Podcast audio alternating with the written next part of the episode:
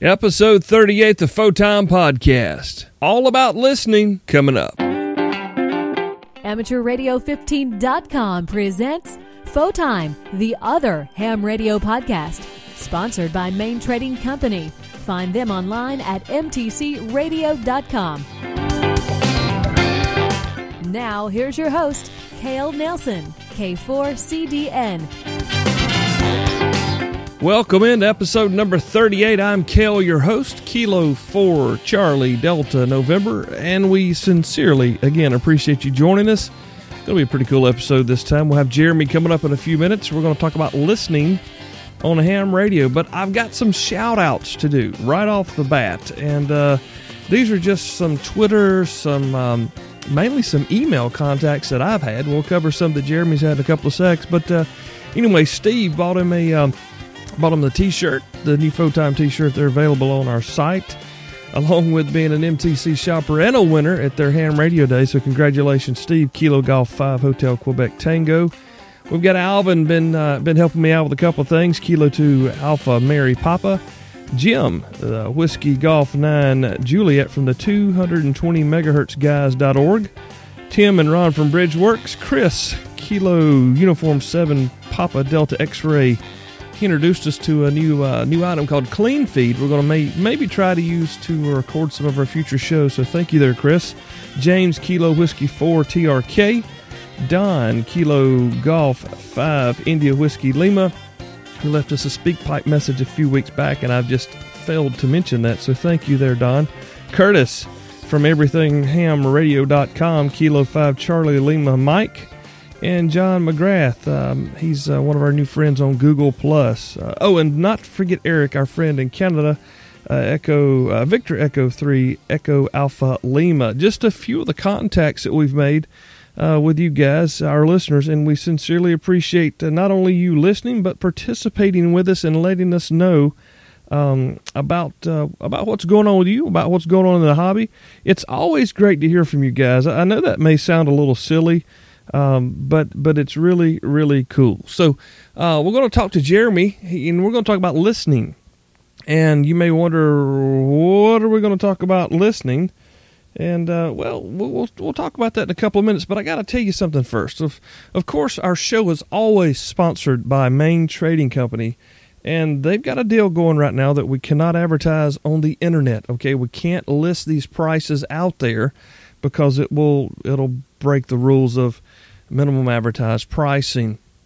But Richard has some of the ICOM India Delta 51 Alphas, the ID51 handy-talkie D-Star rig that Ed was so crazy about in the last show that we had him on. I think that must have been number 37. Yeah, was it 37? Yeah, it had to be. Anyway, it's the ID51 Alpha. It's a great handy-talkie. People are just going crazy about them now. You get them in all different colors. And Main Trading Company has a slew of them, and they want to sell them to you. A special call-in price only. You have to call them to get this price. It's about, I don't know, $12 or $13 more than this on their site right now. But if you're interested in an ICOM ID51A Anniversary Edition handy-talkie, call Richard right now. $347.95. $347.95. That's a great deal. Great deal. Back in a sec.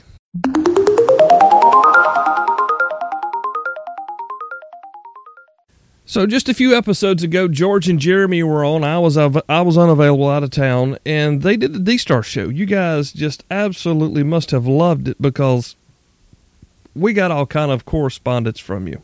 A lot more than we normally do, which is really cool. And Jeremy asked you if you had some questions, any comments, you want to send him an email, put pumpkin in the subject line. So he wanted me to bring this out and say thank you. I'm sure he will here in just a sec. But we've got Kilo Echo 4 Mike Foxtrot Hotel. We've got Kilo Charlie 1 Echo Mary Yankee. We've got Dusty. We've got Kilo Charlie 9 Zulu Mike Yankee Donald. Kilo Foxtrot 5 Echo Alpha X-Ray.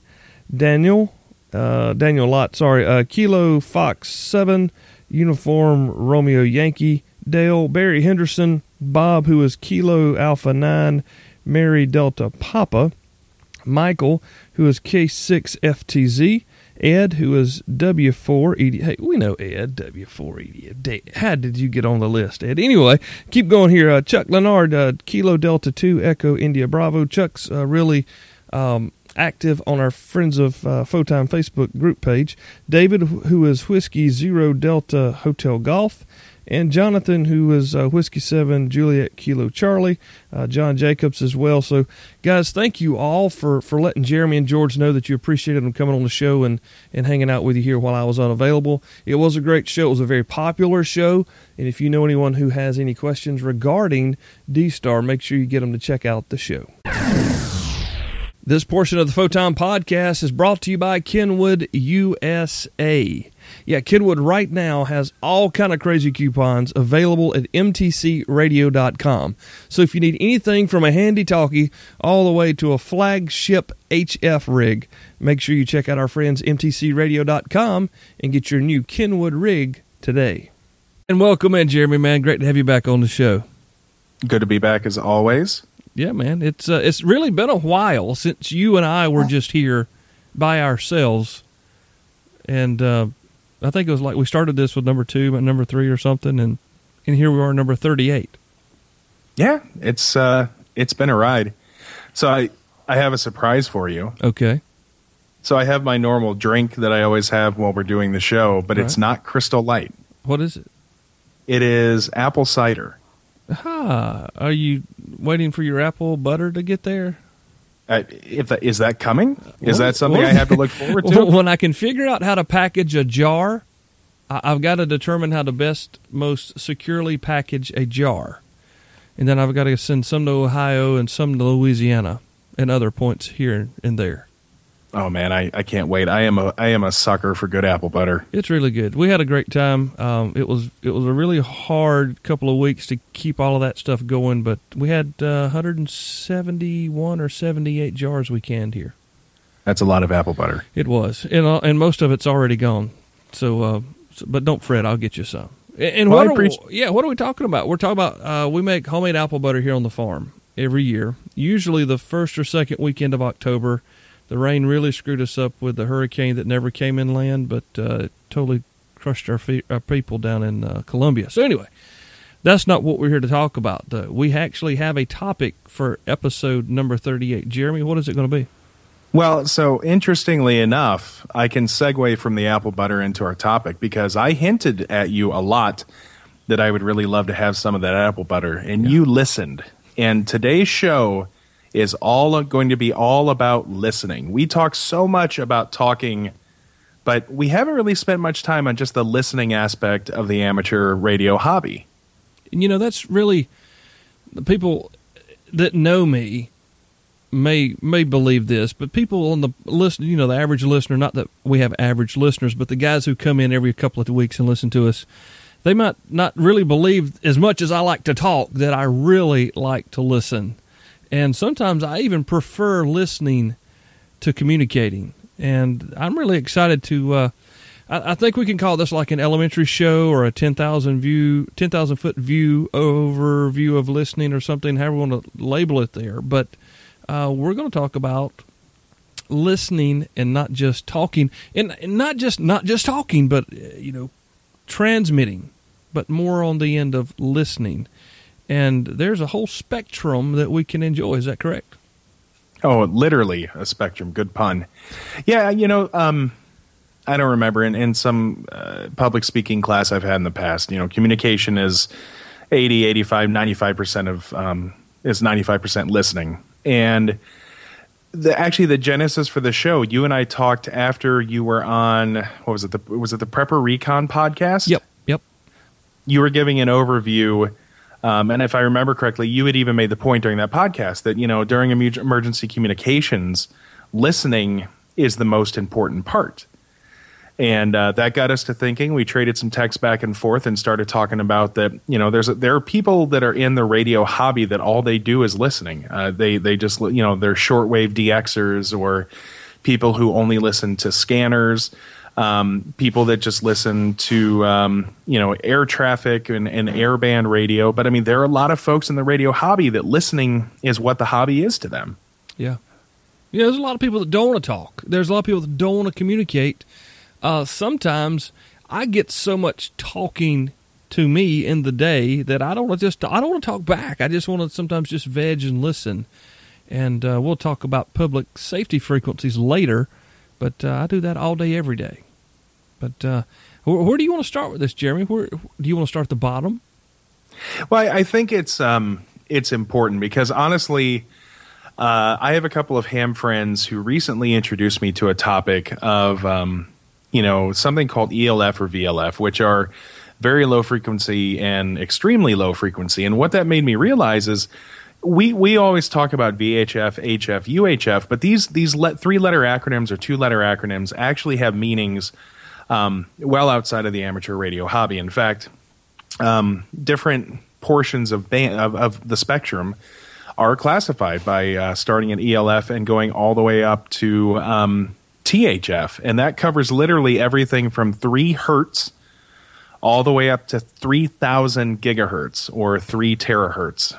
And I don't know, I think we could take a quick tour down each one of the little sections, probably at the bottom, starting with ELF and working our way up.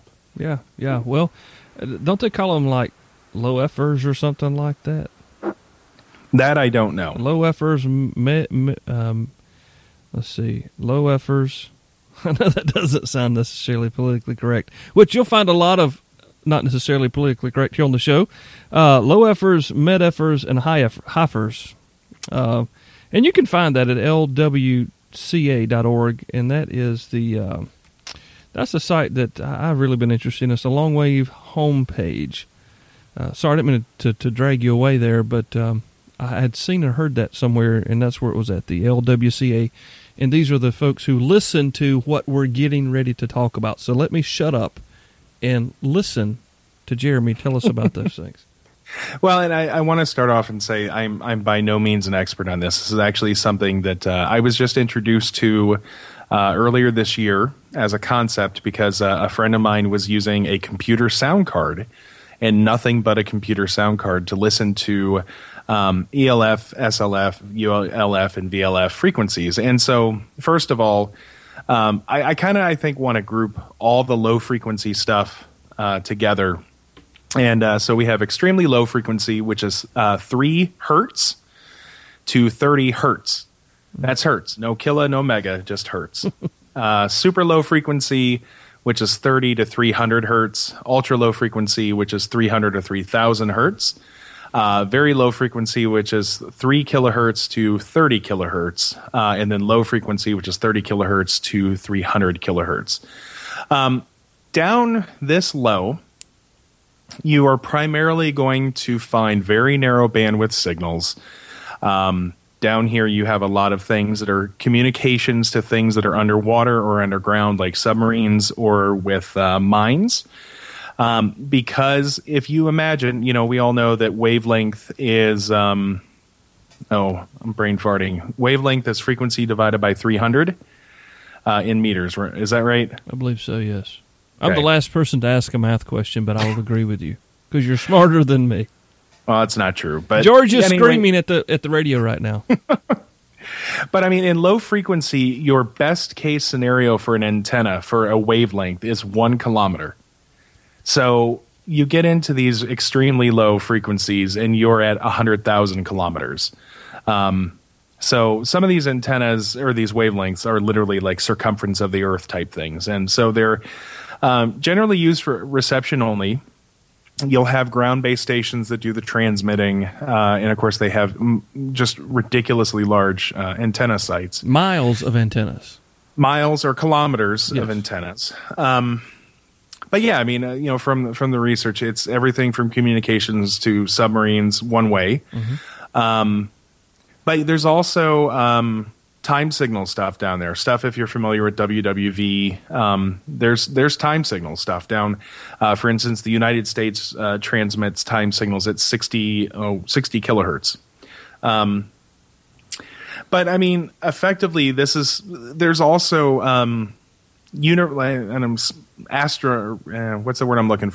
stuff to be listened to down there, and atmospheric noises to be listened down there. And I shared with you a link to you a YouTube video where a gentleman actually demonstrates how to use your sound card and nothing more than your sound card and free software to turn your sound card into a low-frequency receiver. And we're going to post that right at the top of the show notes on episode number 38.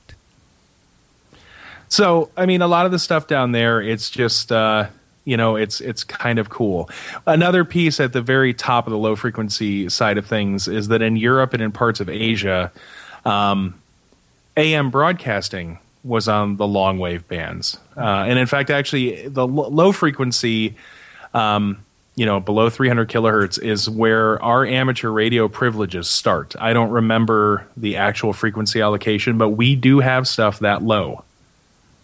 But you have to have just gobs of wire or a big loading coil to do anything. Or loops, yeah. There are antenna designs that, you know, of course, are incredibly inefficient and hugely compromised. But more to the point, these allocations really below 160 meters, and we have several of them, mm-hmm. Are really there for the experimenters because ICOM, Yaesu, and Kenwood are not putting 320 meters in our radios. Yeah, and you know, a lot of this stuff, too, that doesn't fall under the allocations for amateur radio operators can fall under the Part 15 for the experimenters as well. And there's a guy local here that I just found through looking on the internet that he uses Part 15 privileges to listen to VLF, ELF, and whatnot. But his call just left me. One of the things that I think is the coolest about this, though, is that I don't know about you, but the first time that I heard HF, I'm thinking stuff in the gigahertz. And when I look at these allocations and you find out that HF is 3 to 30 megahertz, these designations really just speak to the history of, you know, radio communications. I was reading an article, or in preparation for the show, I was reading an article on Wikipedia earlier talking about the early days of radio, where people basically thought that because of the complexities to use it, they used to think anything over 2 megahertz was useless for long-distance communications. Oh, where would we be if the Earth was still flat, right? You know, something that people don't know maybe, and maybe this is the place to put this, but a lot of folks listen for, you know, you talked about the atmospheric and weather and Earth, but a lot of people who are into the, what's the correct term here to use, where they're ghost hunters or whatnot, they also utilize ELF, VLF, and try to determine where those types of things are within the radio spectrum. I didn't realize that, but I thought that was kind of odd. I had never heard that either. That was new for me. But according to the source that I found, they try to determine or make their case for not extraterrestrials, but I guess spirit beings or whatnot, and make their case by recording sounds that are apparently from the afterlife or the afterworld. And those are frequencies that are well under what we're normally used to hearing with our ears, but they do that as well. I read that on Halloween, really freaked me out. Well, I just want to go on record for you and everybody else listening that when I die, I want to spend most of my time on 20 and 40 meters. Yeah, I like 40 pretty good. 20 is my favorite though. But I won't be downloading much from up there. So anyway, I had to just throw that in since we're just coming off of Halloween. And I read that on Halloween, and it kind of was like, whoa, that was kind of a weird day to read that. But yeah, not that Kale believes in ghosts and all that, but it was apparently that's part of the research process is actually radio waves. Yeah, and actually they also do the you know, sound waves, like you said. I mean, there's a lot of YouTube videos you can watch, and I'm not ashamed to admit that I've seen some of these where basically they just try to listen for stuff in the noise floor by leaving these recorders running, and then they play it back and then like slow it down or speed it up. And but we're getting off topic. So kind of setting the low frequency stuff aside, because again, there just isn't a lot of bandwidth below 300 kilohertz. I mean,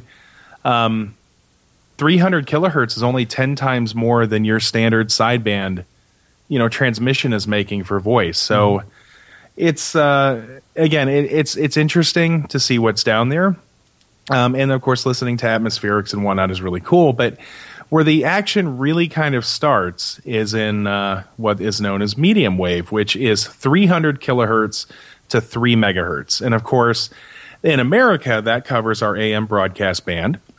And that also gets into the 160 meter band for amateur radio. Which is a great place to start if you're looking for some rarer DX, if you can get the antenna in the air.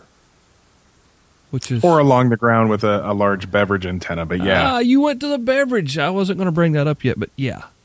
A beverage listening antenna. We'll talk about that, I'm sure, right? We're going to talk about that?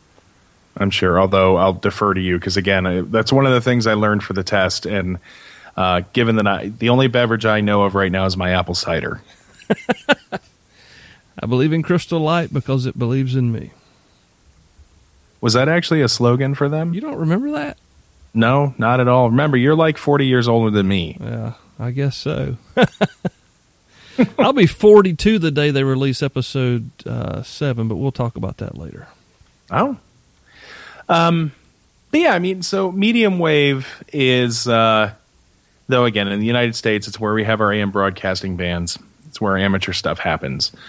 And actually, starting here up until we get to VHF, one of the other things that I think is really cool about medium frequency and high frequency stuff is there are a lot of things in that spectrum that are leftovers from bygone eras. You know, things going back to World War II, things going back to the Cold War.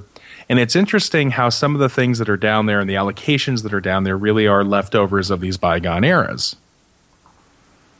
Leftovers from bygone eras. I mean, we're talking about civil defense stuff. We're talking about World War II when the Navajo code talkers. I mean, what are you talking about? Stuff left over. Well, so without not going to necessarily get into specifics, but in the high frequency area, you find things like over the horizon radar, which was invented as an early detection method for, you know, nuclear war and also understanding, you know, what the Russians were doing. Mm-hmm. In fact, actually, you know, another byproduct of this era was the Russian woodpecker, which, of course, we're not there in the spectrum yet. But it was something that really ruined a lot of amateurs' ability to use the HF bands. And this is where I show my ignorance because I wasn't around then. Or I wasn't an amateur then, but I don't remember if it was the late 70s or 80s. But still, I mean, it was literally Russian radar that was keeping some guy from rag chewing on 40 meters. And sometimes it still comes on, they say. I've never heard it myself, but I've heard the clips of it on YouTube. Sounds pretty annoying. Oh, yeah, yeah. And, of course, I mean, most people don't realize that the biggest threat to Russian national security is the American amateur radio operator. Yeah, you know us.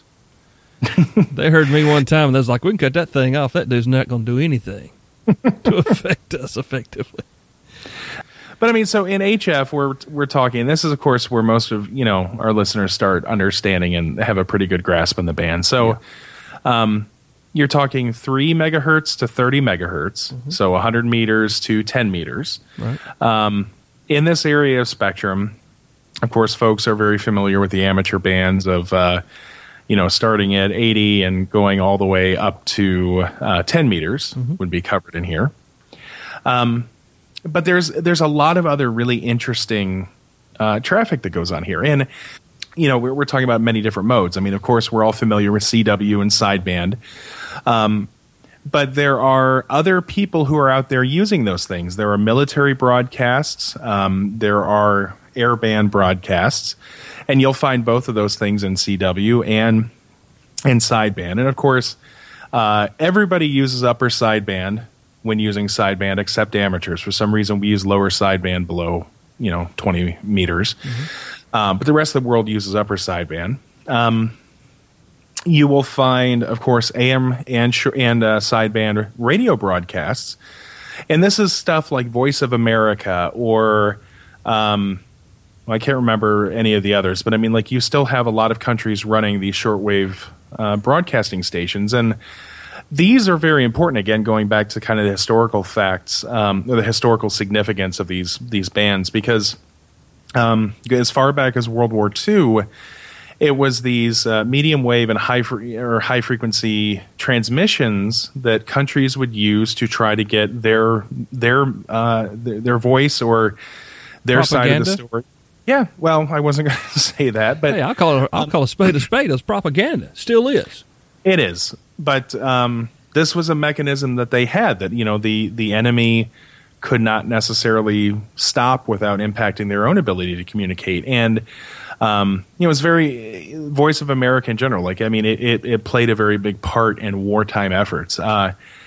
The history of VOA is actually quite interesting in and of itself. And unfortunately, VOA is still on the air, not as significant as it once was. But I do want to give a shout out to a good amateur friend of mine back in D.C., Kim. KD9XB is a program director for VOA.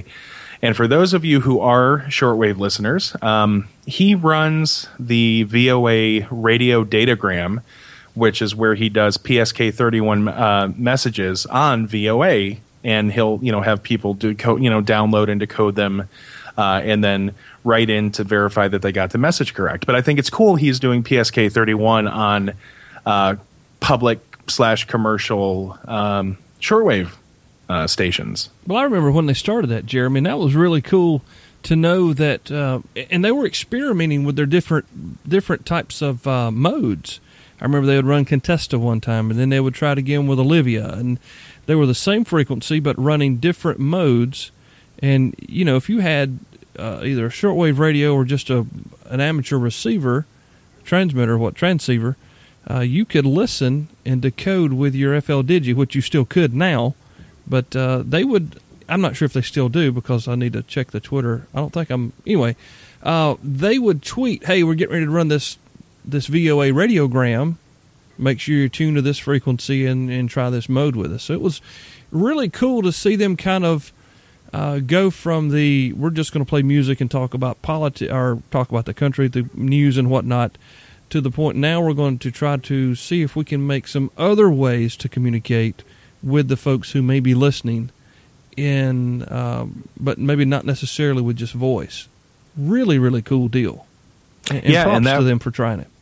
And that was all Kim, KD9XB. He, he completely ran that program. And what was cool about it also is it was a really good way for them to get propagation reports, because obviously, people from all over the world wrote in to tell them this, but you still have a ton of these shortwave broadcasting stations online, and these days, again, they're disappearing and dying out.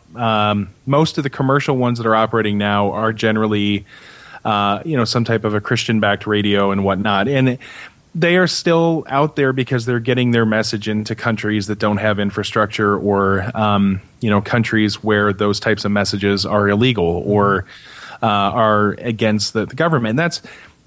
I know I'm not doing a very good job of this, but that's one of the areas where the history of our hobby is just really cool, that it was this very important tool for winning hearts and minds during various conflicts and points in our history. Yeah, well, I mean, you can tune in almost any night on the East Coast and listen to Radio Havana. Yep, that's another great example. It sounds like, Artie's up here in your backyard. And they play some great music. And he does birthday shout-outs. He don't call them that. But, you can send in your cards, and he'll read your reports. I've never done it, but I've enjoyed listening because sometimes I just want to sit there and listen. Yep. And you can find that signal anytime, here on the East Coast at least. And that's another, just like everything with HF, right? I mean, you're really getting into propagation and atmospherics, and yep. A lot of that's really going to control what you receive. Now, some other stuff that's down there, of course, CB radio is between like 26 and 27 megahertz. Mm-hmm. For those of you who want to listen to our good buddies who couldn't afford $15 or the time to take a test. Breaker, breaker. 10-4, good buddy. Although, if I remember correctly, both you and I share in our histories that it was CB that actually ultimately fostered our interest in amateur radio, so I guess I shouldn't knock it too much. Well, my Galaxy 959DX is on the shelf, and it's I love it, man. It's a great radio. I mean, I can't knock what got me here. You know, that was the first thing, and until it just got crazy, it was a great hobby for a young man who was trying to just hang out with his buddies in town.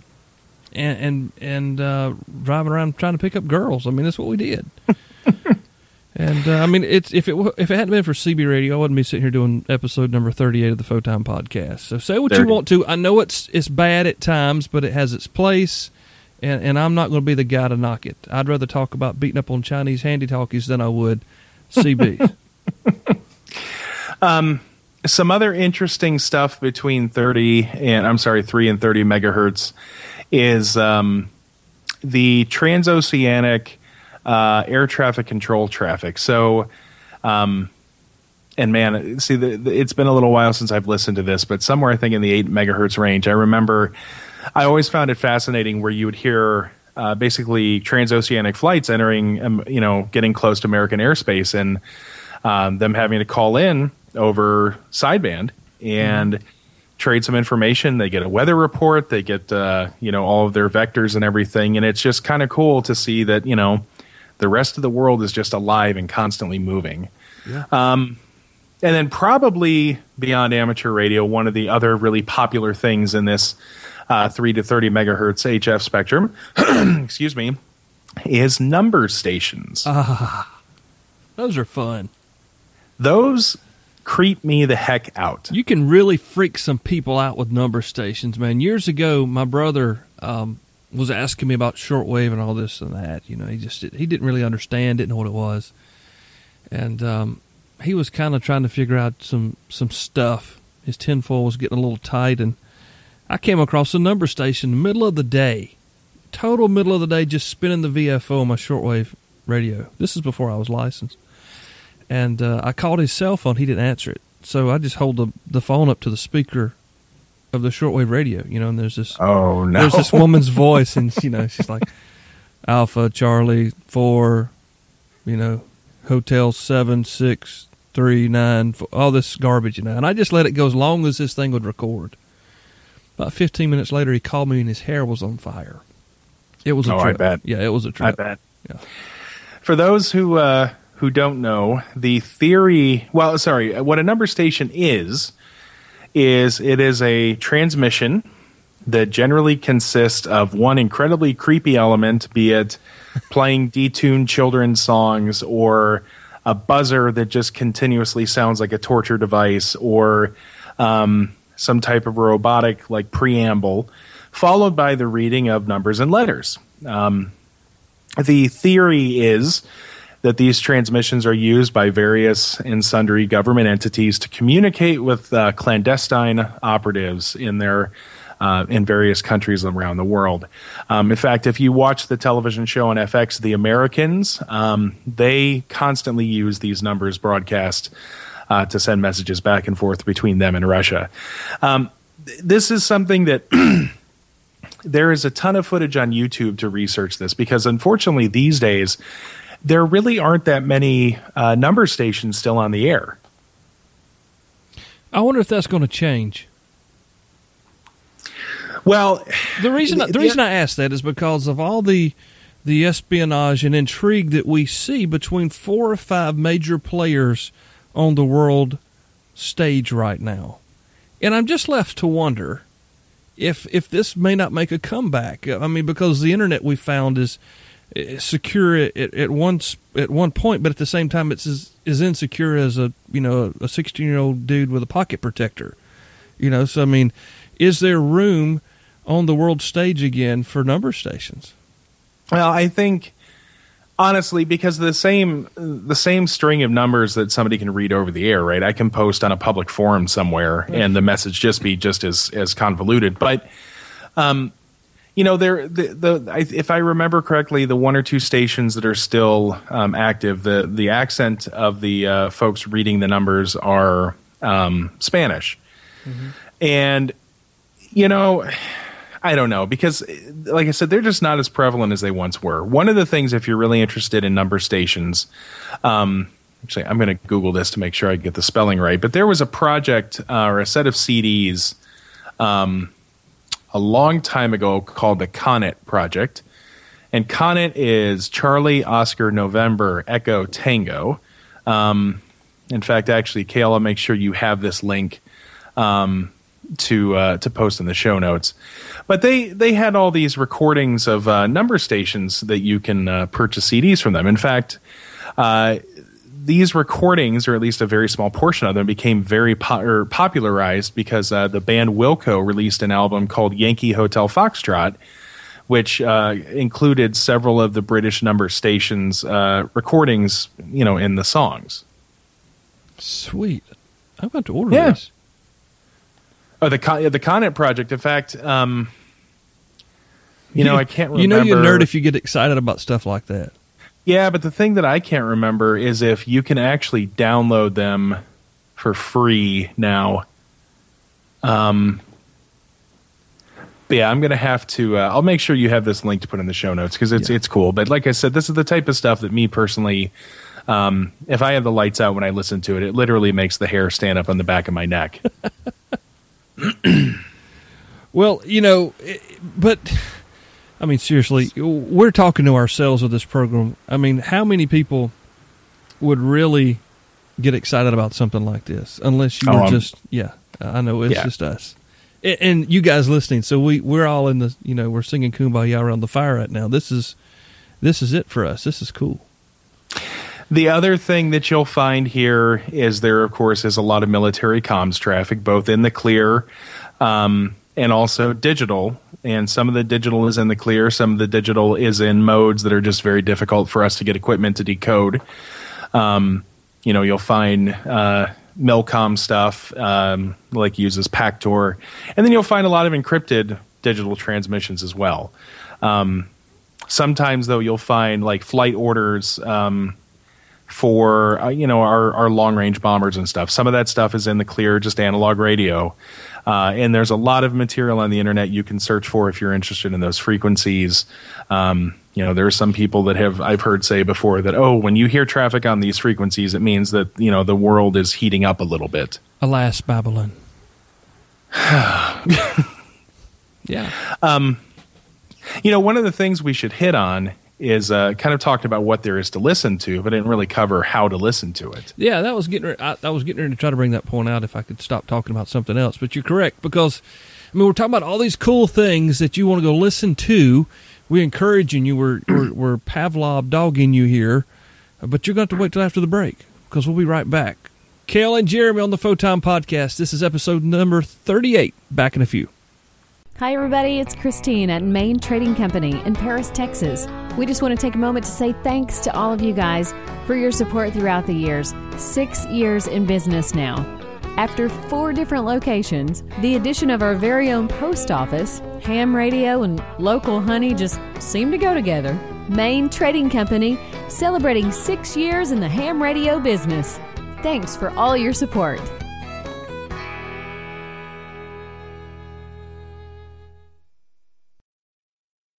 Okay, back after the break, it's Kel, K4CDN, my buddy Jeremy, KF7IJZ. We've been talking about listening to all the cool things out there in the radio spectrum, up into and including HF, up to 10 meters. We've just been talking about listening. We haven't talked about how we can listen, on what we can listen. Jeremy, what are some of the things that we may need to put in our shack or our listening post to be able to listen to some of this stuff? Well, if you have, you know, at its simplest, if you have an HF radio already, almost every modern HF radio has a wide open receiver that's pretty much DC to daylight. So for a lot of this, for shortwave analog broadcasts or the air traffic or some of the Milcom stuff or the number stations, you know, hop online, Google what you're interested in listening to, and you're going to be able to use that HF station to listen to a lot of this already. But a lot of people who spend time with this as a hobby generally don't invest in amateur gear unless they're really serious. And there are just a plethora of shortwave radio receiver manufacturers. Again, all of this is going to be analog. One of the things we didn't talk about is there is a digital standard for shortwave broadcast called Digital Radio Mundial, which is digital radio for the world. And that is something that there aren't a ton of receivers out there that I've seen, but it's also not widely used as far as I can see. So mostly when we're talking about these radios, we're talking about analog. So, yeah, I mean, there's a lot of things you have to consider, first of all, when looking at this. And, of course, much like amateur radio, do you want something that's portable or do you want something that's kind of a larger, you're going to set it on a tabletop at home? Well, I have, from the old days, a DX392 from Radio Shack that I love. It's got a cassette tape recorder built into it. And it's portable. Cool. Yeah, it's portable with a handle, but I normally just use it. It's got an easel on the back. Well, they call it a kickstand nowadays. It's got like a kickstand on the back. And, man, that thing has been with me for years. And it really just kept the fire kindled for amateur radio for me as I was just continuing to put it off. Well, to that point, given that Radio Shack is not really long or with us anymore, some of the bigger, more established names in the shortwave radio game are there's a company called Grundig, Grundig, Sangean, which I actually own a Sangean AM/FM weather radio, the CL100, which I think is the greatest thing since sliced bread. And then Sony probably, I think, still makes a couple receivers. And you're going to find these days, almost all of these receivers are portable. On the Grundig side, you can still get their big, huge tabletop model. One of the things you look at, though, when you're looking at these, and of course they're starting to add features, like a lot of these Chinese import radios, which I'll talk about here in a second, will have built-in MP3 players and recorders, which is actually kind of handy when you consider the device. But a couple of things you're going to look at, of course, is first of all finding a radio that covers the frequencies that you're interested in hearing. But another thing is that most of these radios are AM only. And that's something that is obviously a lot different from an amateur set. The majority of these radios are AM only because the majority of shortwave broadcasts are AM. Now, for the folks who want to use this type of radio for listening to AM, but also listening to some amateur stuff, there are many of them that have sideband built in. A couple ones of particular note that I'll call out. On the Sangean side, they have one that I think is the Sangean 909, which has sideband built into it.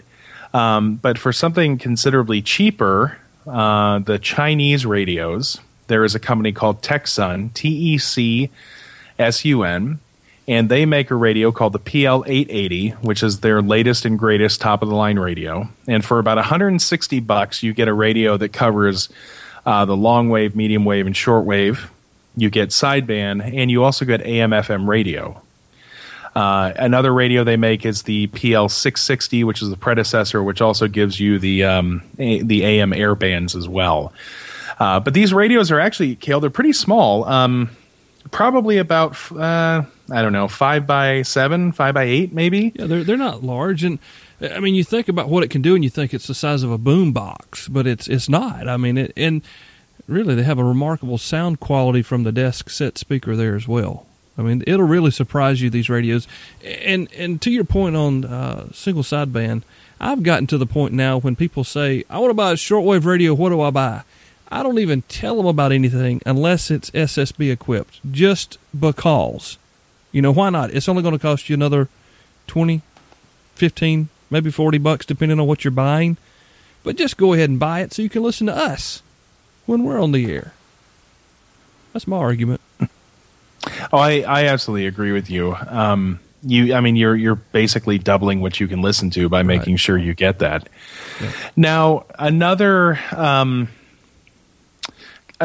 of class of devices out there are...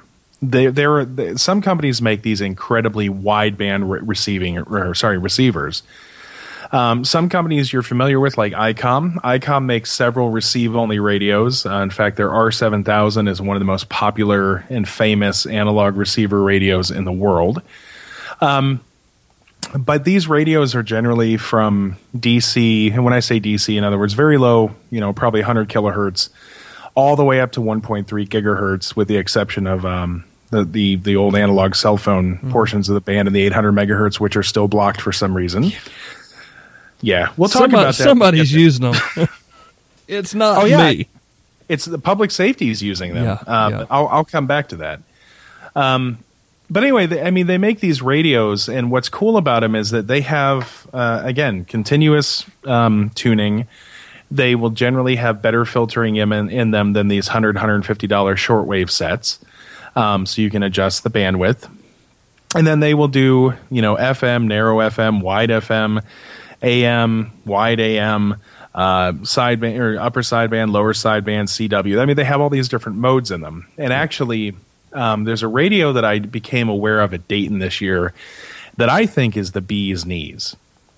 So one of the predominant manufacturers of these wideband radios is a company called AOR, Alpha Oscar Romeo, and they make a radio for about $1,300 called the DV1 Bravo. And the thing that's cool about the DV1 Bravo is it will actually decode the majority of the digital radio signals out there. So it will decode D-Star. It will record System Fusion. It decodes NXDN. It decodes Project 25 Phase 1. Now, it does not do trunking at this time. So that'll make more sense when we talk about public safety stuff here. But it is cool that you could have an analog scanning receiver that can do D-Star and Yaesu Fusion. You think about $1,300 for a radio that just listens, but that's a lot of stuff it can hear. In addition to what you would expect it to hear. Having those capabilities is amazing. Another radio that I want to point out that is almost a DC to daylight. In fact, actually, for me, this is actually what kept me from buying one of these, because I had an opportunity to get a good deal at Dayton a couple years ago. There's a company called Com Radio, COMM Radio. They make one product called the CR1 Alpha. And the CR1 Alpha is actually a software-defined receiver in a tiny little aluminum enclosure that basically gets all of HF, picks up VHF again starting at about 64 megahertz and goes to 250. And then it basically gets you all the way through about... It blocks out the TV stuff and then picks up, gets you to about 512 megahertz. The cool thing about it is that it's a software-defined receiver, has a USB port for you to plug into a computer and use your favorite Power SDR or SDR Sharp or whatever IQ radio package you like.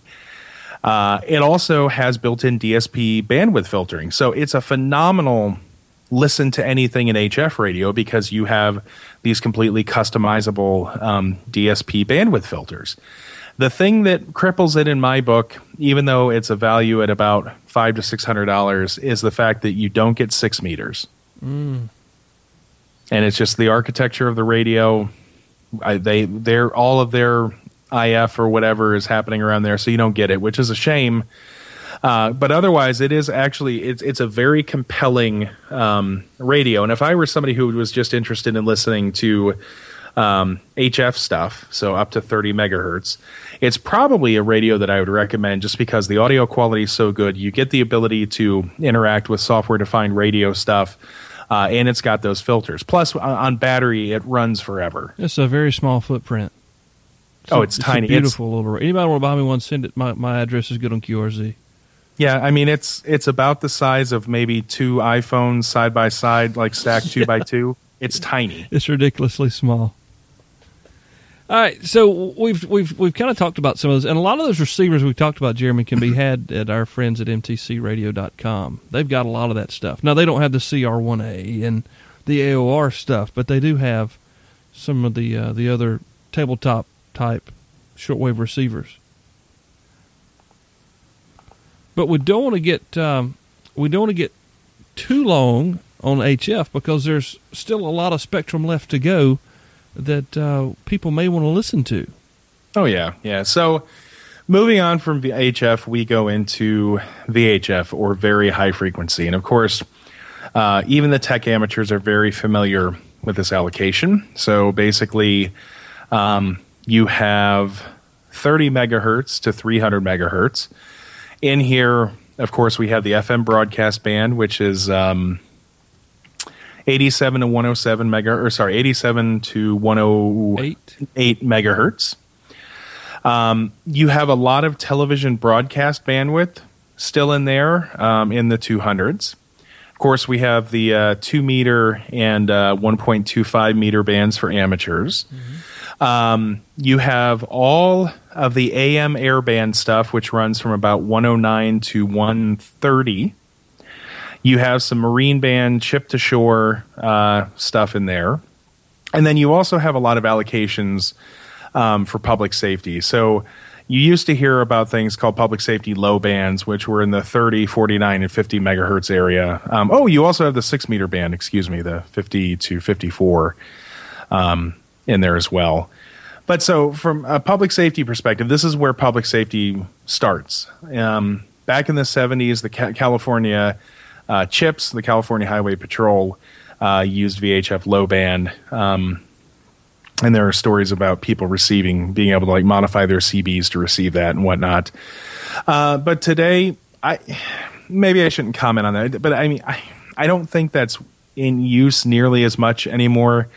Propagation on it's terrible. It requires really big antennas. I think you may find a lot of that on a state level as a fallback to a fallback to a fallback, maybe. But you're not going to see, guys riding around with, 10-foot whips on the back of the patrol cars anymore. Yeah. Where you do find stuff here, though, is going to be generally in the 150s. You have a little allocation for business band and for MERS, which is the multi-use radio service, which is a license-free VHF radio, low-power VHF radio service that folks can use. And it works great, by the way. It does. Feel like, you have the weather band, of course, in there around 162, for being able to listen to NOAA All Hazards Weather Radio. And that's actually something that's actually important, the NOAA All Hazards, because weather radio is more than weather radio. I don't know if you know this, but they can use that to actually like broadcast special messages from the president, for natural disaster or for national emergencies. If they were to ever, this is not a tinfoil hat comment so much as just an extreme example. Should they ever declare martial law, they could do it that way. And if you have a weather radio that responds to these with the codes as far as helping display what the disaster is, if you ever go and look at the SAME codes, you can go SAME, S-A-M-E. You can actually go and see all the types of traffic and messages that those stations are capable of communicating to the public. And if you're listening to this program and you don't have a weather radio, we need to talk. They're very inexpensive. It helps. It may wake you up in the middle of the night. It could save your life. But like I have mine set up for the county with the SAME codes, my county, and particular types of warnings and whatnot. So it's a lifesaver. It's a great idea. Right now, it just depends on the mood of Amazon, but you may find them for $8 or $10. I buy them when I find them cheap just because I like them. But anyway, it's a really cool technology. Let's talk about that just real quick, because I don't know that people realize how advanced that's gotten, because we all know that the emergency broadcast system has moved on from a long tone to digital tones, right? Yep. So with these weather radios today, a modern one, you have the ability to tell these, because I know a lot of people I don't want a weather radio because it wakes me up for something that's happening 20 counties away. Mm-hmm. Nowadays, you have the ability to go in and put in a 6-digit code or codes so that it'll only go off when an alert for your county is issued. So that prevents a lot of false positives. Another thing that's cool is that a lot of the higher end ones you can customize to say, I don't want to be woken up for a flash flood watch because I live on a hill, and if it floods up here, it means NOAA's back. Right. But you can also, connect these things to flashing lights and whatnot. And one recommendation I will make, I mentioned it earlier, The Sangean CL100 gives you all of these county programming functions and the ability to customize what alerts you receive. And it's also just a heck of an AM/FM radio with really good audio quality. I have one in my bathroom upstairs.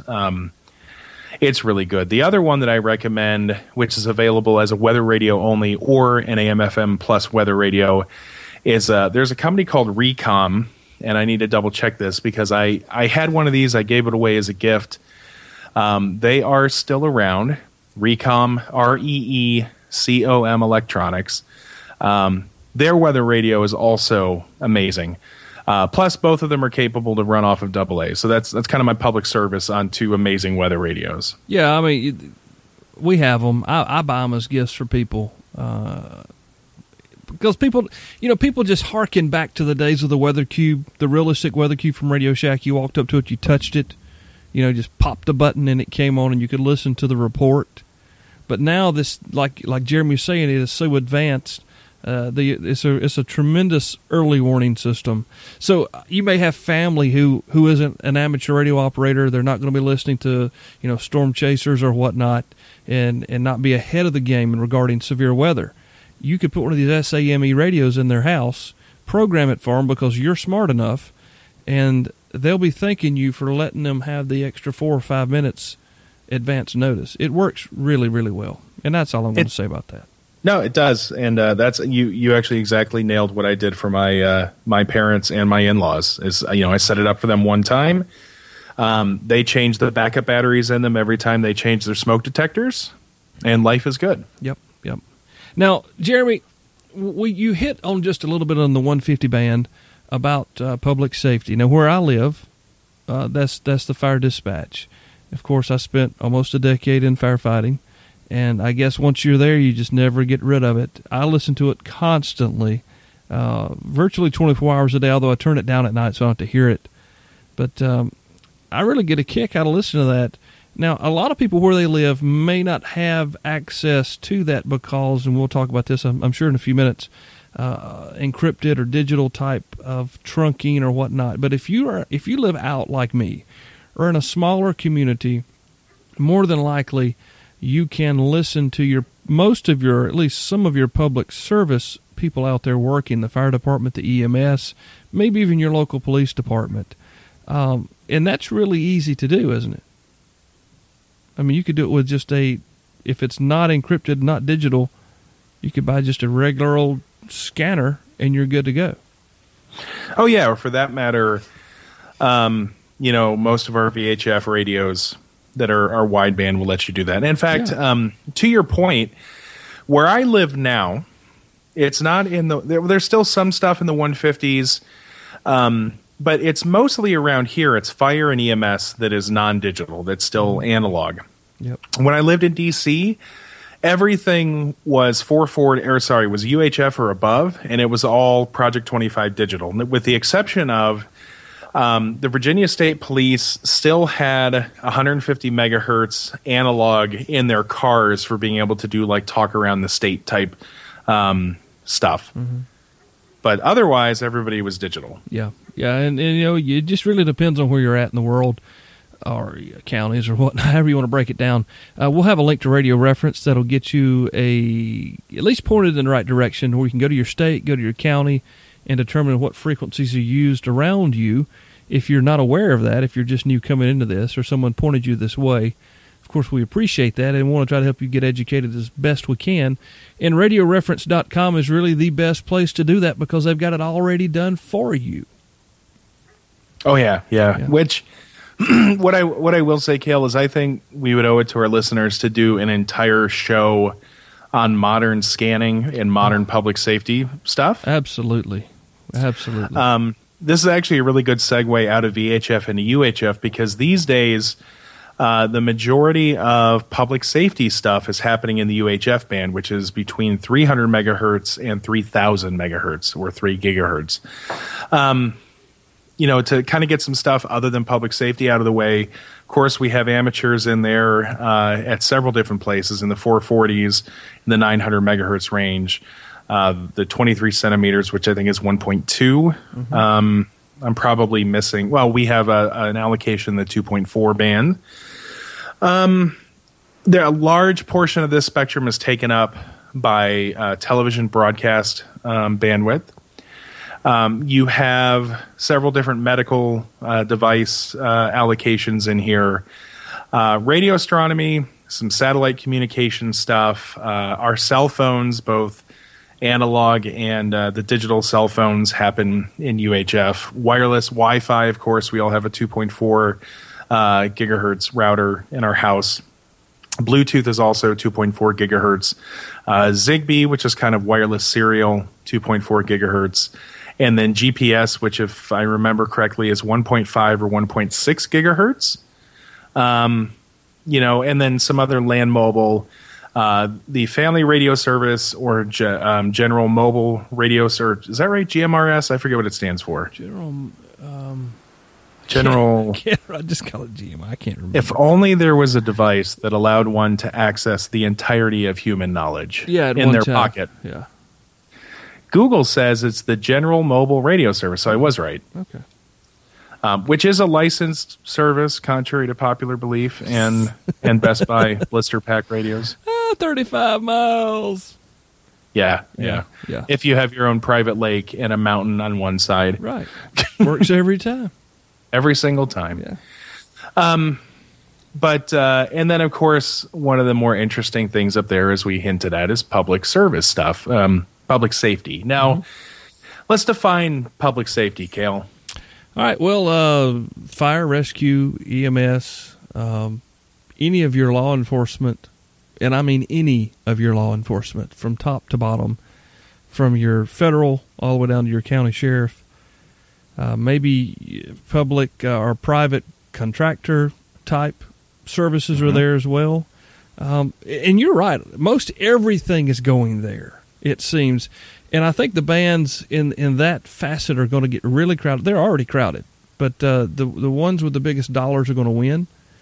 And I can see us as amateurs having a problem with the UHF spectrum in the near future because it's just getting so crowded.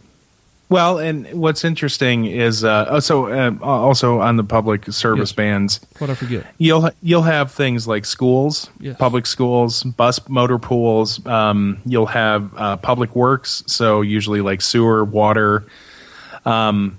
You may have, depending on how your municipality is set up. I mean, just any general maintenance stuff. You could have literally like courthouse business type radios.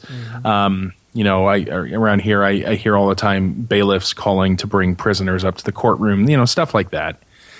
Of course, the most interesting stuff to listen to generally is going to be your police, your fire, and your EMS. So generally speaking in UHF, we find that stuff right above the amateur bands, which Kale... Quick trivia for you. Sure. Who is actually the primary user of 420 to 450 megahertz? Amateurs. No. We are a secondary allocation on 420 to 450. It's DOD. Oh, well, I was getting ready to say the Air Force. Would have been my second guess. Yep. The Department of Defense is the primary user of that band. We just kind of keep all the toys. We keep it warmed up for them. Yeah. But anyway, so, starting at about 450, 460 is where you're going to run into some public safety stuff. You're also going to run into a ton of it in the 700 megahertz, which is actually a relatively new thing because a lot of the bandwidth in 700 megahertz was freed up by the forced transition to digital over-the-air television in an effort to provide more bandwidth to the public safety sector, because there are some folks out there that have a dream that municipalities and the federal government will beam their own private wireless networks for public safety stuff over the 700 megahertz band. I haven't heard anything about that in a while, but that was like a big thing a couple years ago. Post 9/11 wet dreams, I guess. Well, yes, but what's really sad is that there is no end to the money that has gone into interoperability, which is a $5 word that means that lets me talk to you with us not being on the same radio system. Yep. I mean, that's something that honestly living in the National Capital Region where everybody's digital, they're all on the same type of radio, and there's a possibility that you could be a sheriff down in Stafford, Virginia, and need to talk to somebody in Baltimore County, you know, and be able to do that from your handy-talkie. You know, that stuff was alive and well. Well, Carl talked about that in his Katrina show, that he had been trained to take one operator from one group of frequencies and hook them up over here, and just a Windows program is really what it amounted to. Yep. So it's out there. It just sometimes doesn't work so great. Well, and real quickly finishing the frequency allocation. So you also have a ton of stuff in the 800 megahertz, and of course, one of the things that that absolutely kind of kills me about this is that in America there are two blocks of the 800 megahertz spectrum that a general civilian has a very hard time acquiring a radio that will let you tune to those blocks. Do you happen to remember what those frequencies are? Is it 856 through like 896 or something like that? So it's no. Okay. It's 824 to 849. Okay, well, you're asking the biggest dyslexic dude in the whole wide world to remember numbers, but I remember those on the backs of the scanners at Radio Shack years ago. Well, the reason I'm asking you is it lets me get enough time to pull my notes up. Yeah, that's okay. 824 to 849, and then 869 to 894. Pretty much every scanner for the last 20 years sold in America to a civilian can't receive those frequencies. And the reason being is that 20 years ago, there were analog cell phones in there that were over the air in the clear. Yep. And so, you know, there was a federal law that says scanning, you know, receivers can't get them. If you have a wideband Kenwood, ICOM, or Yaesu radio, they're blocked out there as well. Now, what kind of stinks about this is one of those things where there's a law, but time and technology have supplanted the need for said law. And the thing that I'm going to get up on my little soapbox here for a second is these frequency allocations are going to be most likely reallocated or already have been to public safety stuff. And right now, while I get to listen to my local county's, police and sheriff and whatnot, if they were to move their radio stuff in there, then I wouldn't be able to listen to them. And I have a big problem with that. Yeah, well, you know, get you a Radio Shack Pro 2006. Do a little bit of trimming here and there, and you can hear all you want to hear. Yeah, but see, the problem with that is it doesn't do trunking, and it doesn't do Project 25 digital. Now, what about SDR with a discriminator tap mod? Well, there you go. Okay. I mean, technically, you're absolutely right. I sounded smart there, didn't I? Yes, you did. And for those of you who don't know what that is, a discriminator tap mod gets you the pre-filtered signal out of the radio at the full bandwidth, so you can take it into other equipment to do, you know, decoding or whatnot with it. So when we talk about public safety generally comes in a couple of different flavors. First of all is just plain old analog. And this is the dying breed of public safety communications. This is the FM narrowband. Guy picks up his radio in his car just like you do in yours, and it goes through a repeater and everybody hears it. But that's, again, that is very quickly dying off. In fact, if you live in a very rural area, you know, like Kale, like you mentioned, you can still listen to your fire department. But in D.C., an analog scanner was virtually useless. Yep. So there's that. Then there's something called digital conventional, which is digital communications, but it still works the same way like D-Star System Fusion is, where it goes through a repeater, and you know, it's more or less basically just digital radio, but talking point to point. I know there's a lot more intricacies with it and a little bit fancier than that, but for all intents and purposes, that's that. But then you get into what is the most common form of digital radio, and that is trunked Project 25, Phase 1 or Phase 2. And we could do an entire show on that itself as well. In fact, and again, we should as we deep dive on scanners. Yep.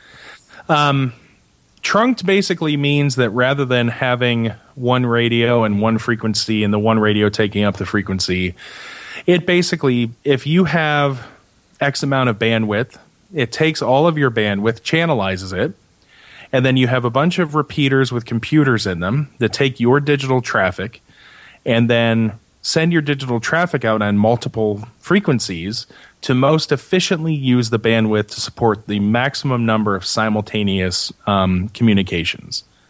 Did that make sense at all? Yeah, to me. But I've been doing this for a while. It allows you to follow the call around. It allows the call to use its most efficient means to transfer the call. Like a cell phone, really. It's like CDMA or TDMA in a cell phone.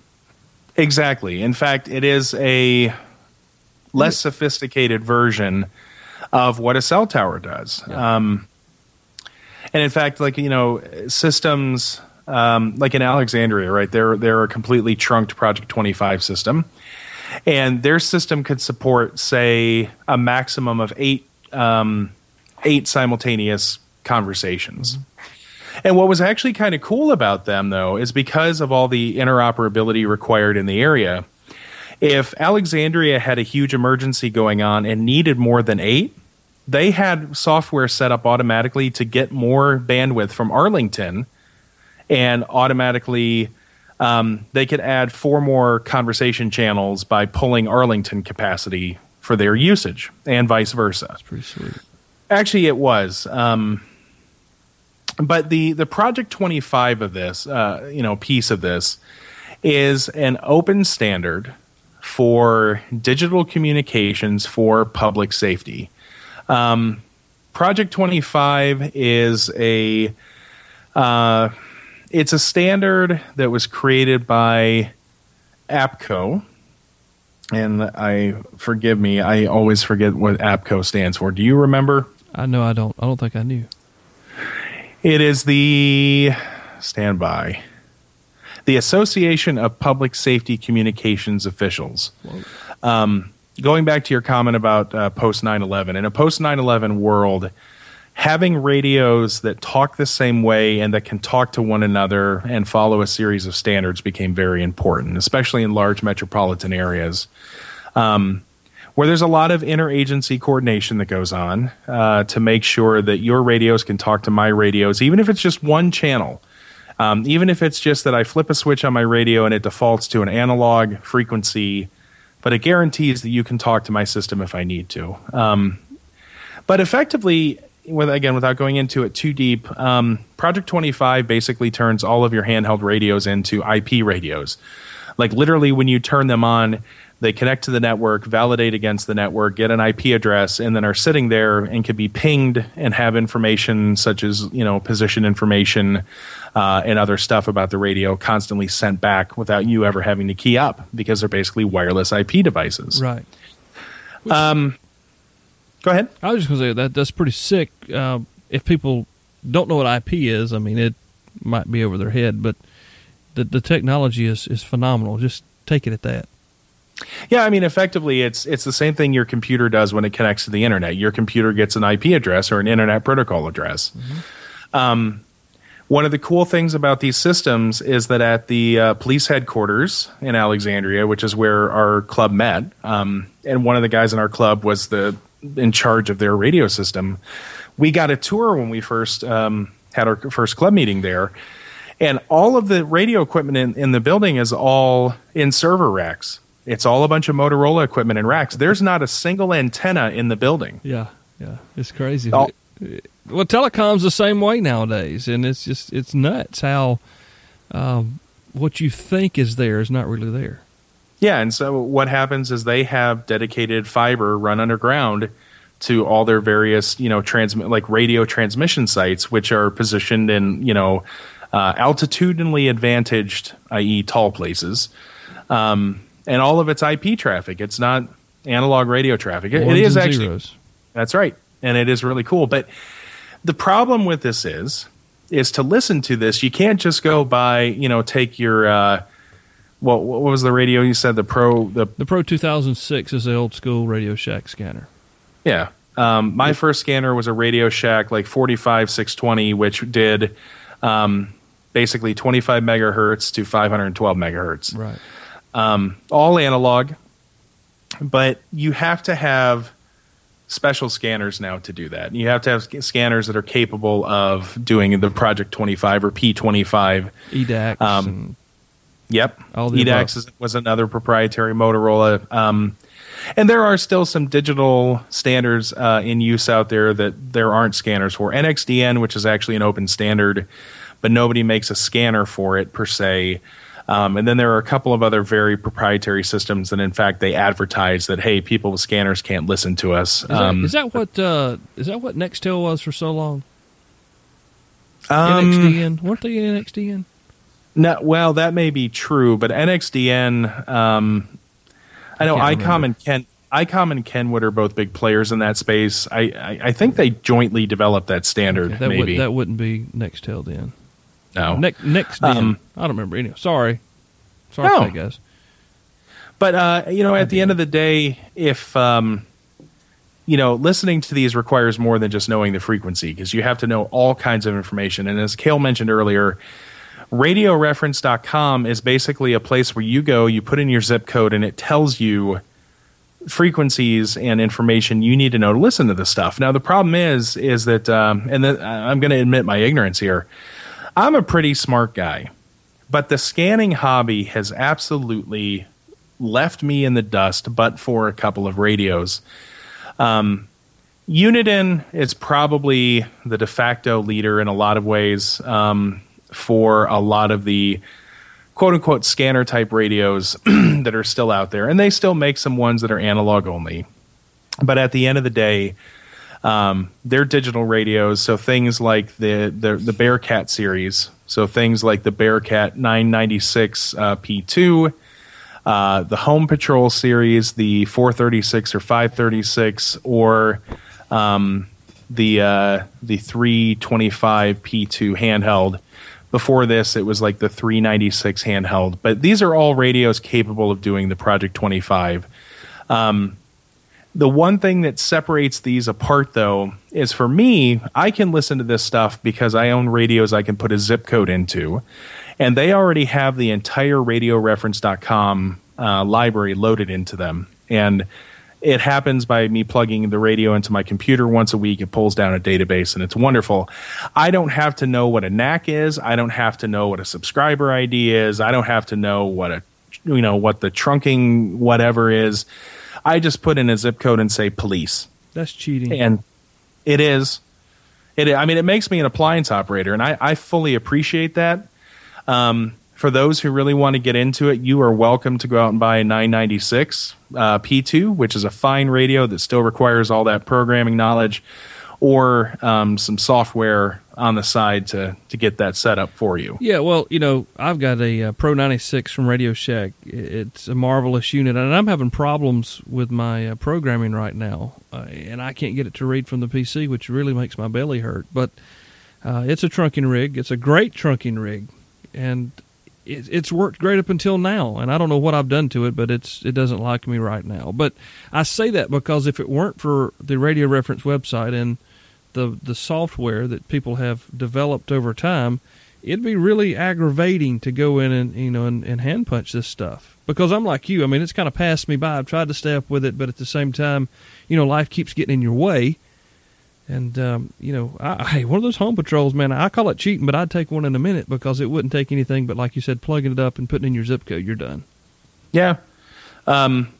The other company to look at for the digital scanners is Whistler, which you may recognize from the radar detector arena. Mm-hmm. The other competitor to Uniden was GRE, but they went out of business a couple years ago. Whistler bought all their IP and the remainder of their radios and started remanufacturing them. They're getting ready to release two new radios that are their latest digital radios, which also are put into zip code type radios. The WS1088 is the handheld version, and then the WS1098 will be the base or mobile version. So those should be coming out here before too long. I want to go back real quick before we move on. The thing with Nextel was IDEN, So it was just a little bit of dyslexia there. Integrated Digital Enhanced Network. There you go. And it was a TDMA, which is Time Division Multiple Access. God, what did Kale just say? I just wanted to correct myself. I just had remembered some letters there. I was a Nextel user for almost 20 years, so I really missed that service. It worked great back in the day. Chirp. Yeah. Chirp. So anyway, yeah, okay. So we've gotten into UHF. We got just a little bit left to go, and we're running kind of short on time here. But what's left of the spectrum that we can maybe listen to? Because I know there's some of the stuff we can't even hear. Well, the long and short of it is that honestly, really above 2.43 gigahertz, you really start running out of equipment to be able to buy, you know, inexpensively or easily. In fact, honestly, for the average person out there, listening and decoding above 1.3 gigahertz can be a challenge. Now, with the introduction of some of these cheap software-defined radios, like the RTL SDR, which is the television dongle for $20, it's capable of doing up to about 2.8 gigahertz. The Hack RF, which is a very hard-to-find receiver, but it'll technically do up to like 6 gigahertz. And of course, but I mean, this is all software-defined radio stuff. You have to have the software. But honestly, above here, I'm going to, because we are running short on time, I'm going to lump a lot of this into radio astronomy. So, you know, if you've done something like SETI at home or Einstein at home, they're looking for a lot of this, you know, this UHF and super high-frequency stuff in the multi-gigahertz. Microwave communications, and that's been everything in the past from like cross-country, you know, like AT&T relays to, you know, setting up. If you have a repeater network, you might have a 3 gigahertz or 5 gigahertz link doing line-of-sight communications to keep your network up. And a lot of satellite communications, like the satellites both that are around Earth and then the deep space satellites or things that we have shot off. You know, 10 gigahertz, 14 gigahertz, 15 gigahertz, you know, those are the frequencies that a lot of the control and uplink and telemetry happen on. But again, you know, you're getting into 10 gigahertz and you're starting to get into some pretty exotic hardware that is well beyond the scope of my understanding. And probably more than likely the majority, except maybe maybe Bruce or somebody who's a RF, you know, microwave engineer. Oh, absolutely. Because I'll tell you... you know, as I was when I first started learning about RF filters and like LC networks and stuff, I got really excited and wanted to start building filters for my software-defined radio receivers like the Hack RF. And as I was talking to a gentleman I work with who actually builds his own HF transceivers from scratch, you know, he was basically reminding me that by the time you get to things that are that small, the capacitance in circuit board traces starts to matter. Yeah. And that kind of blew my mind. He's like, I'll find something else to do now. I was like, yeah, I'll look for something off the shelf. I'll find something at Mendelssohn's at Dayton or something. Yeah. I'll find the guy in Croatia that makes those and send him some rubles or something, you know. But yeah, so I think that, I mean, that got us into super high frequency. Above that, excuse me, is extremely and tremendously high frequency, which is, again, it's, you know, they're starting to look at some of that stuff for like medical imaging and then a lot of scientific stuff. But at the end of, like on Wikipedia actually adds condensed matter physics, terahertz time domain spectroscopy, excuse me. And then computing stuff. But at the end of the day, you know, it's we as amateurs apparently do have allocations in the terahertz range. So maybe someday, 100 years from now, people will laugh when we were calling it tremendously high frequency and they'll be calling it low frequency. Tomorrowland. Wasn't that the name of the film with George Clooney? I watched it last night. Tomorrow World, Tomorrowland. Oh, so you're the guy. Yeah, I'm the one guy that watched it. Apparently nobody watched it. I was really surprised. I mean, minus the PC stuff that I had absolutely no taste for, the premise was pretty good. If nothing else, the visuals were really nice. Yeah. So one of my kids wanted to see it, so I was like, I'll watch it with you. It's Halloween. So, you know, the movie, I want to segue, but I think that's it for listening. Yeah. Well, I mean, my gosh, we've gone from DC to daylight and past. The crazy part about it is that there's something in the spectrum for everybody. I mean, not everybody's going to want to sit around and listen to, you know, their local volunteer fire departments being dispatched to, you know, fire alarms all day long. It may be something else out there for you. And that's the cool thing about it, especially now going back to the SDR dongle. For $20, you can virtually listen to almost anything VHF and up. And if you add the, what I can't remember it's called right now, you can even go further down than that. What is that thing called? The down converter. They call it an up converter because that's what it does. It takes a lower frequency signal, mixes it with another signal, and puts it into the range of the receiver. Yeah. Yeah, so, but it's basically it's a transverter. Yeah, exactly. And you know, there's so much out there to listen to, whether it's just number stations. You know, there's a guy that listens to the show that has a pretty tremendous blog, and he challenges his readers of his blog to take their scanner, no matter what kind it is. Okay, so you get a scanner that'll work in your area, and you spend 30 minutes a week listening to X frequency to X frequency, you know, just a block of frequencies, just tuning, scanning through those frequencies, just to see what you can hear. And man, I'm telling you what, you spend 30 minutes a week just scanning frequencies, you'll be shocked at what you hear going on around you that you have no idea that's happening around you. And I'm not just talking about, you know, fire and police. It's a lot of cool stuff happening out there. So before we go, Jeremy, a couple of things. Another reminder, Main Trading Company, that you won't find this price on their website, okay? They can't advertise the price for this radio on their website. It's against the policy they've agreed to with ICOM.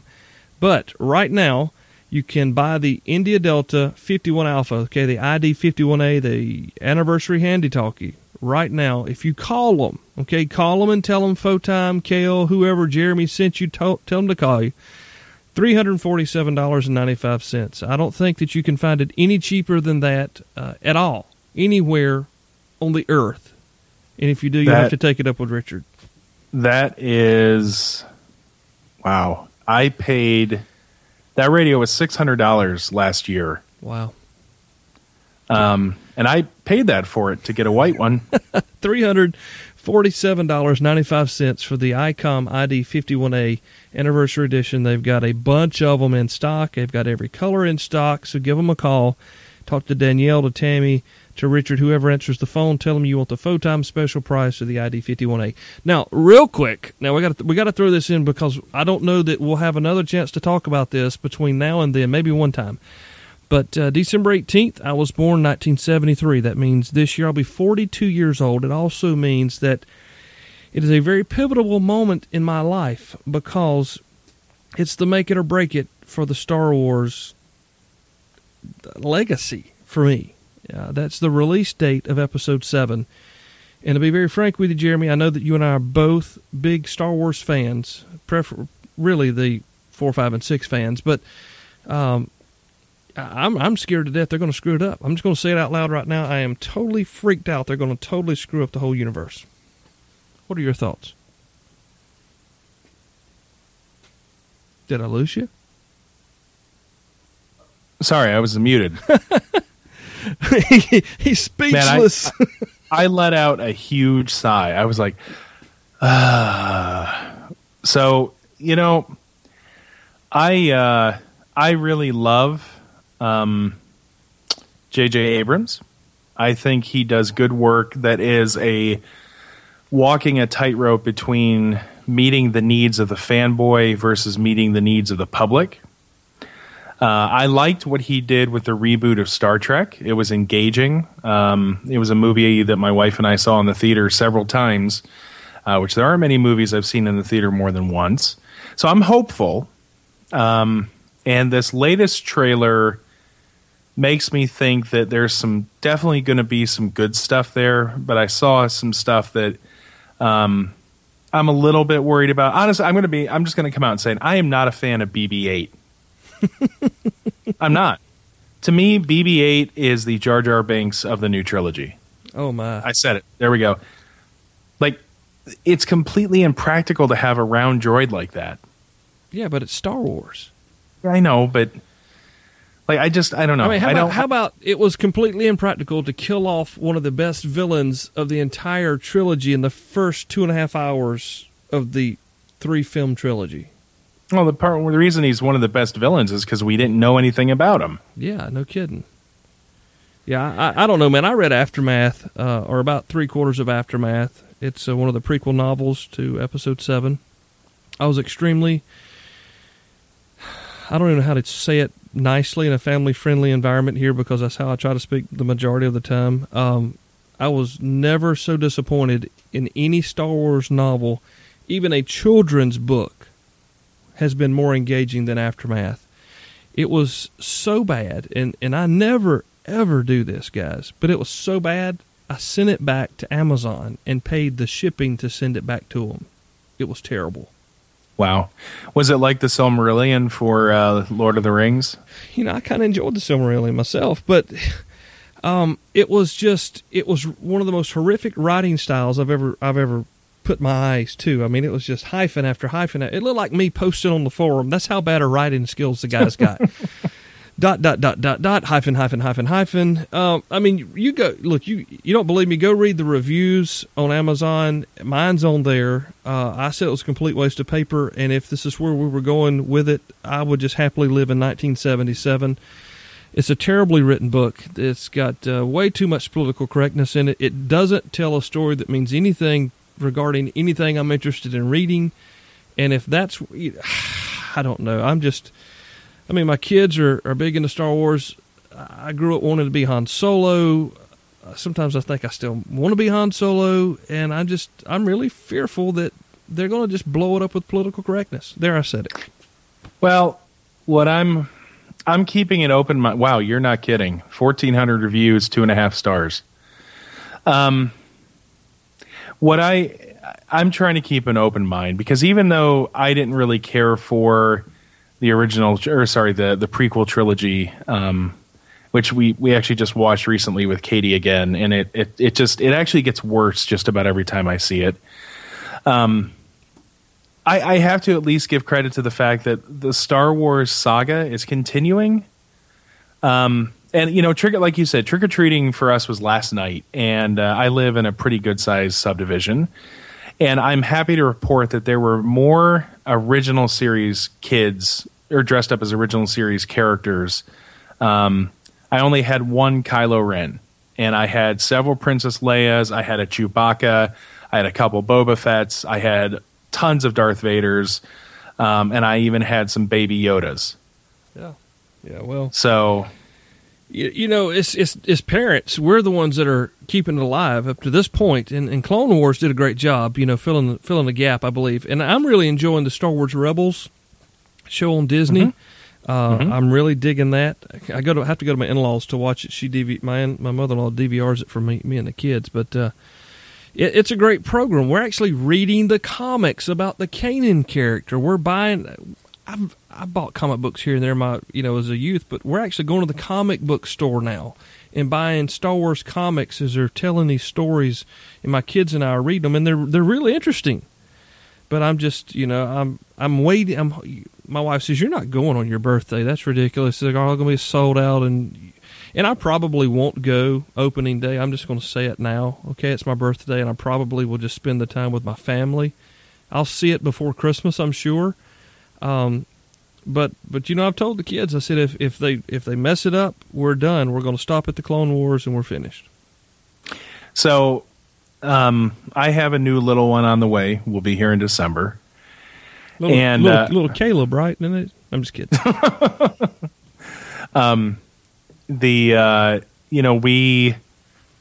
the beginning, when the due date was still kind of up in the air, and I didn't know the release date of the movie, and I told my wife, I was like, "Look, for my entire teenage and adult life, since the original trilogy was re-released in 1997, I have been at every midnight opening of every episode.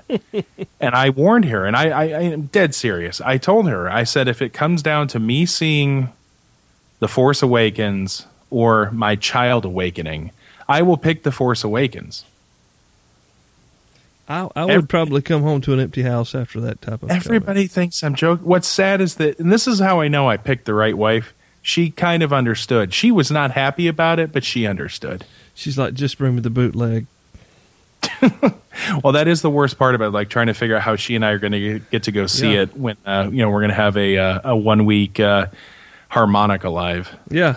So who knows? I'm excited. I can't say that I'm not excited. The trailers look great. I mean, it's awesome to see the Falcon again. I mean, my kids are still playing with my Falcon from 1983, which is, I think it's just pretty freaking amazing. I don't think that when they're 42 years old, their kids will be able to play with their toys because they just won't exist. But I mean, they're playing with my AT-AT. They're playing with my Tauntaun. They're playing with the Millennium Falcon, the X-Wing, the Dagobah playset, all that stuff. Now, granted, I don't have all the pieces to it, but they're still playing with it, which is just nuts. You know what I'm saying? Yeah.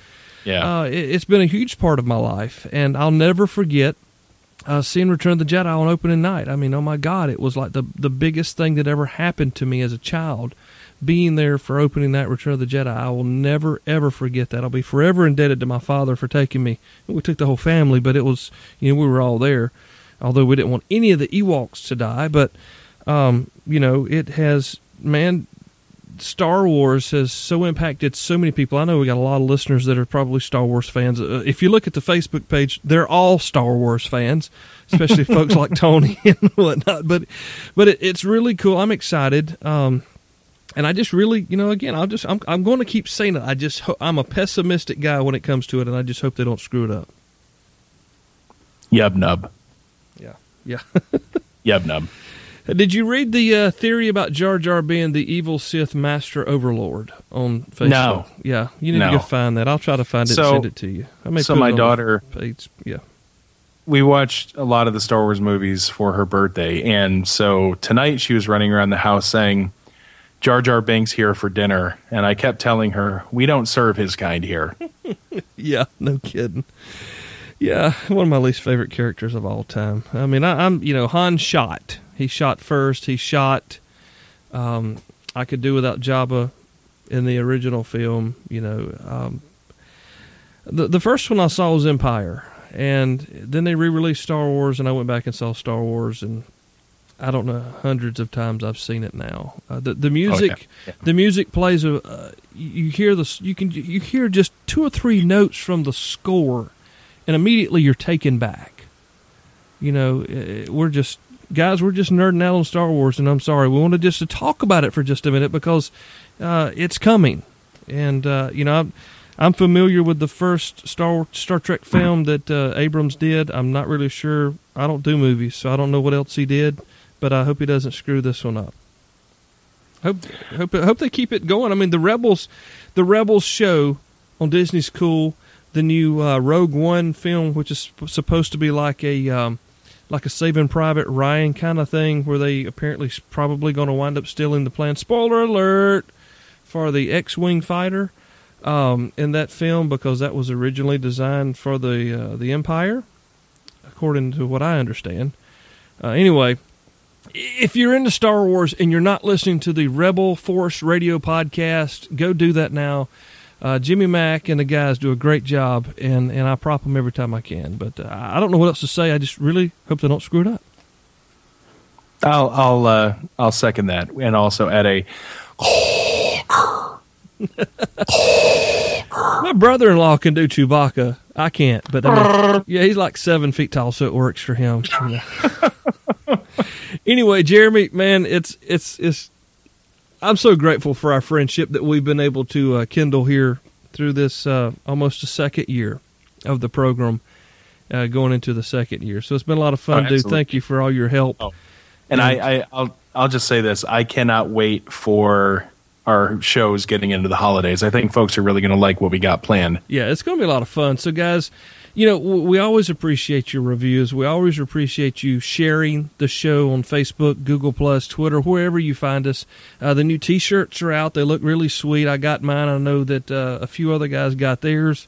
and they're really cool. They're still available on Teespring, and if you have any questions, don't know where to find it, let me know. You can get you one. I think they're about $25 shipped, but they're really nice looking shirts, made really well, you know, really good quality. So I got to get my kids ordered for Christmas. They all want a FoTime shirt. But Jeremy, man, thanks again for coming on the show. We're going to talk more about listening, and I've actually been invited to come back to the Prepper Recon show to talk about listening as well for those folks in that end of the spectrum. Wow, it's a bad pun. But anyway, we're going to talk some more about this and talk about the scanners and whatnot. But we've got a lot of great stuff coming into the holidays and even into the new year. So let's just keep going and keep listening. We appreciate you guys so much. Jeremy, you want to close it? Yeah, absolutely. I also thank you. And thanks. I want to say thanks again to all the folks who emailed after the D-Star episode.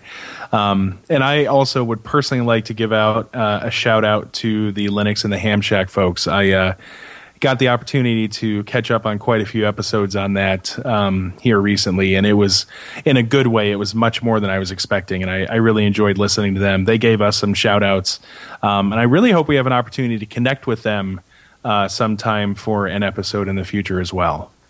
You know, that'd be good, because Kel was sitting in Alabama just a few weeks ago on the phone with Gerald as he sat on the side of the interstate in Washington, D.C., trying to help me work through some Linux issues on a Raspberry Pi. So anyway, thank you, Gerald, for that. And yeah, the Linux and the Ham Shack guys are great, and really enjoy that show. And there's some others out there as well. So we'll keep doing our thing here. You guys keep listening. We'll be back next time to do the next installment of the FoTime podcast. Until next time, though, catch you later, y'all. 73. God bless. 73.